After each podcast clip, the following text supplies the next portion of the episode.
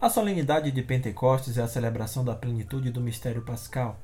A comunhão com Jesus ressuscitado se completa com o dom do Espírito Santo. Em sua origem, a festa de Pentecostes em Israel marcava a colheita das primícias. Mais tarde, passou a ser relacionada com o evento salvífico da aliança selada no caminho para a terra prometida quando Deus entregou a lei ao povo no Sinai. No tempo de Jesus, a festa já tinha adquirido este sentido, a entrega da lei que norteou e orientou o povo escolhido. Na celebração, tornou-se tradição organizar romarias ao Templo de Jerusalém para fazer memória desse grande evento. Foi nessa festa que os discípulos receberam o dom do Espírito Santo. Com sua força, os apóstolos tomaram a palavra, proclamaram Jesus Cristo como a nova aliança selada com todos os povos. Assim, Pentecostes passou a ser já não uma festa restrita ao povo judaico, mas a festa da manifestação de Jesus para o mundo. O anúncio querigmático da obra redentora de Jesus passa a ser proclamado em todas as línguas, ressaltando o caráter universal da salvação por ele realizado. No relato da primeira leitura, Lucas narra a descida do Espírito Santo sobre os apóstolos em forma de língua de fogo e é descrito como um grande evento que lhes deu força e coragem para proclamar o Evangelho a todos os povos, representados em Jerusalém pelos romeiros da festa que ouvem a proclamação, cada qual na sua própria língua. Assim, o Espírito vem continuar a obra de Jesus. Ele guia e impulsiona os discípulos a pregar o Evangelho do Mestre. A primeira comunidade cristã tinha sido reunida por Jesus durante sua vida. Mas o que foi tão decisivo no evento de Pentecostes depois de sua morte e ressurreição? É que começou a proclamação ao mundo inteiro da salvação de Jesus morto na cruz e ressuscitado. Se para os antigos judeus Pentecostes marcava a data da entrega da lei ao povo escolhido na teofania do Sinai, de modo semelhante, quando os apóstolos proclamam em Pentecostes a salvação de Jesus Cristo, é constituído o novo povo de Deus, não só Israel, mas todos os povos agora são alcançados, cada um em sua própria língua, em sua própria realidade e cultura. A língua não é somente expressão de identidade cultural de um grupo humano, mas também a maneira de comunicar, de estabelecer laços duradouros entre os povos e criar comunidade. Falar em outras línguas é criar relações novas, é possibilitar a superação de círculos fechados entre si, do egoísmo, da divisão, do racismo, da marginalização, dos preconceitos e polarização de opiniões.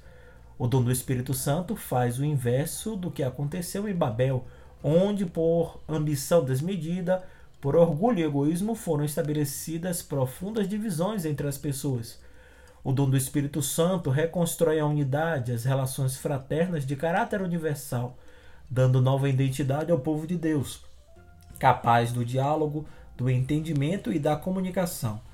A vinda do Espírito Santo marca o surgimento da nova humanidade, unida não pela força, mas pela partilha da mesma experiência interior, fonte de liberdade, comunhão e amor.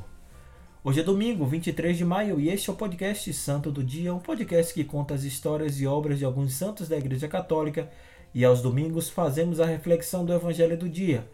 Disponível nos principais aplicativos de podcast, você pode assinar nestes tocadores e ser notificado sempre que houver novos episódios. O nosso perfil no Instagram é o arroba podcast Santo do Dia. Hoje vamos refletir sobre o Evangelho da Solenidade de Pentecostes, João capítulo 20, versículos de 19 a 23, baseado nos roteiros homiléticos da revista Vida Pastoral, escrito pela irmã Isabel Patuso. Eu sou Fábio Cristiano, sejam bem-vindos ao Santo do Dia.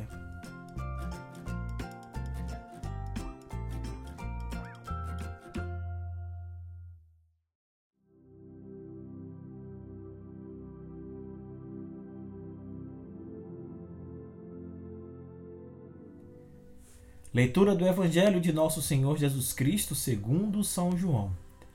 Ao anoitecer daquele dia, o primeiro da semana, estando fechadas por medo dos judeus as portas do lugar onde os discípulos se encontravam, Jesus entrou e, pondo-se no meio deles, disse: A paz esteja convosco. Depois dessas palavras, mostrou-lhes as mãos e o lado. Então os discípulos se alegraram por verem o Senhor. Novamente, Jesus disse: a paz esteja convosco. Como o Pai me enviou, também eu vos envio. E depois de ter dito isto, soprou sobre eles e disse: Recebei o Espírito Santo. A quem perdoardes os pecados, eles lhes serão perdoados. A quem não os perdoardes, eles lhes serão retidos. Palavra da salvação.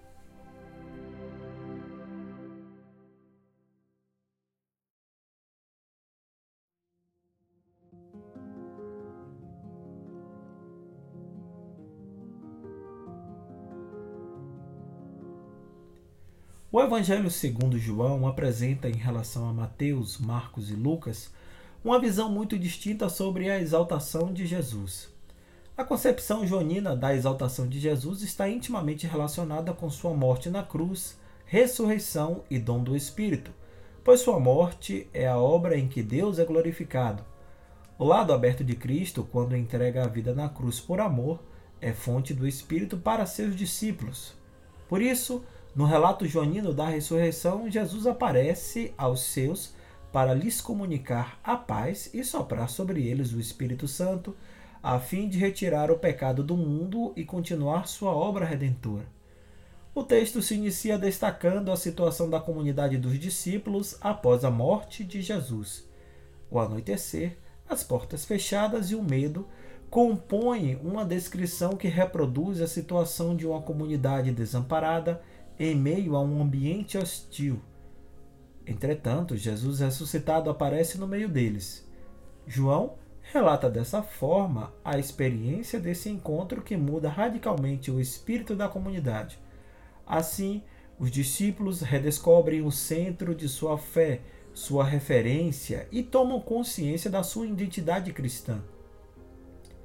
Eles se dão conta de que a comunidade cristã só pode existir se Jesus está no centro.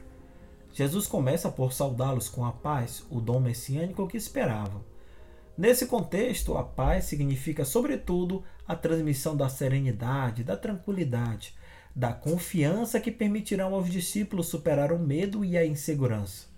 Agora, com a presença do ressuscitado na comunidade, nem o sofrimento, nem a morte, nem a hostilidade no mundo poderão derrotar os discípulos, porque têm a certeza de que Jesus está com eles.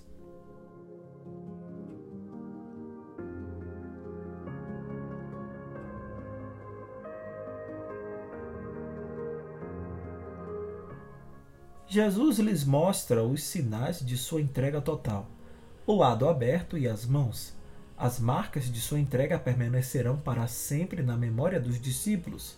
Depois vem a comunicação do Espírito pelo sopro, que recorda o sopro de Deus na criação. A comunidade se torna então plena de vida, à semelhança do ser humano, que se torna um ser vivente no relato da criação. Agora, os discípulos possuem a vida em plenitude e estão capacitados, como Jesus, para ofertar a vida pelo bem da humanidade. Animados pelo Espírito, formam a comunidade da nova aliança e são chamados a testemunhar com gestos e palavras o amor de Jesus. Por fim, Jesus explica a missão dos discípulos, que consiste em eliminar o pecado. Eles são chamados a testemunhar no mundo que Deus oferece o perdão àqueles que se convertem. E todos os que aceitam essa proposta são integrados na comunidade. Assim, a comunidade se torna mediadora da graça de Deus de seu plano salvífico para toda a humanidade.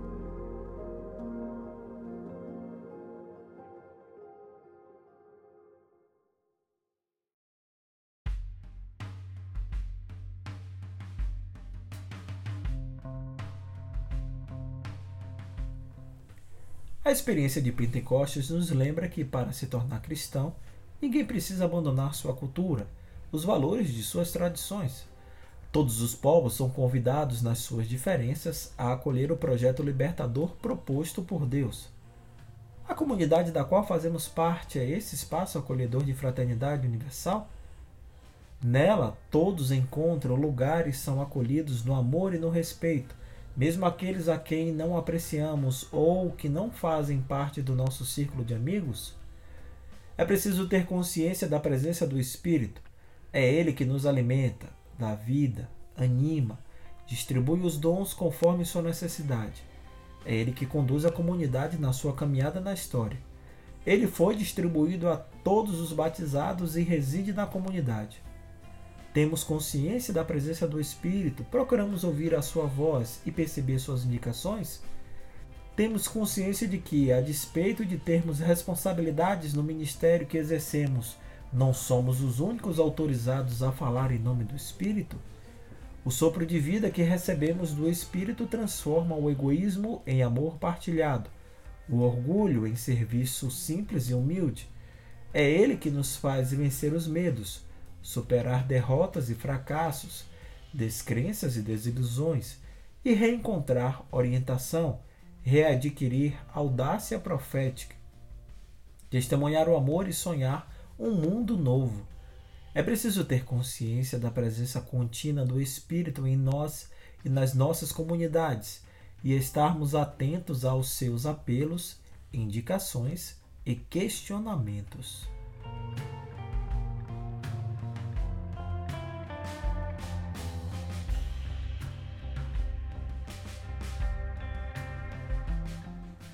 Muito obrigado pelo seu carinho, por sua audiência e suas orações. Se você gostou dessa reflexão, encaminhe, indique ou compartilhe com quem você acredita que gostaria de ouvir também. Deus lhe abençoe e os anjos lhe protejam. Tenha uma semana de coragem, esperança, sabedoria e saúde. Continue se cuidando e se protegendo por você e por quem você ama. Até o nosso próximo encontro. Deus nos amou primeiro.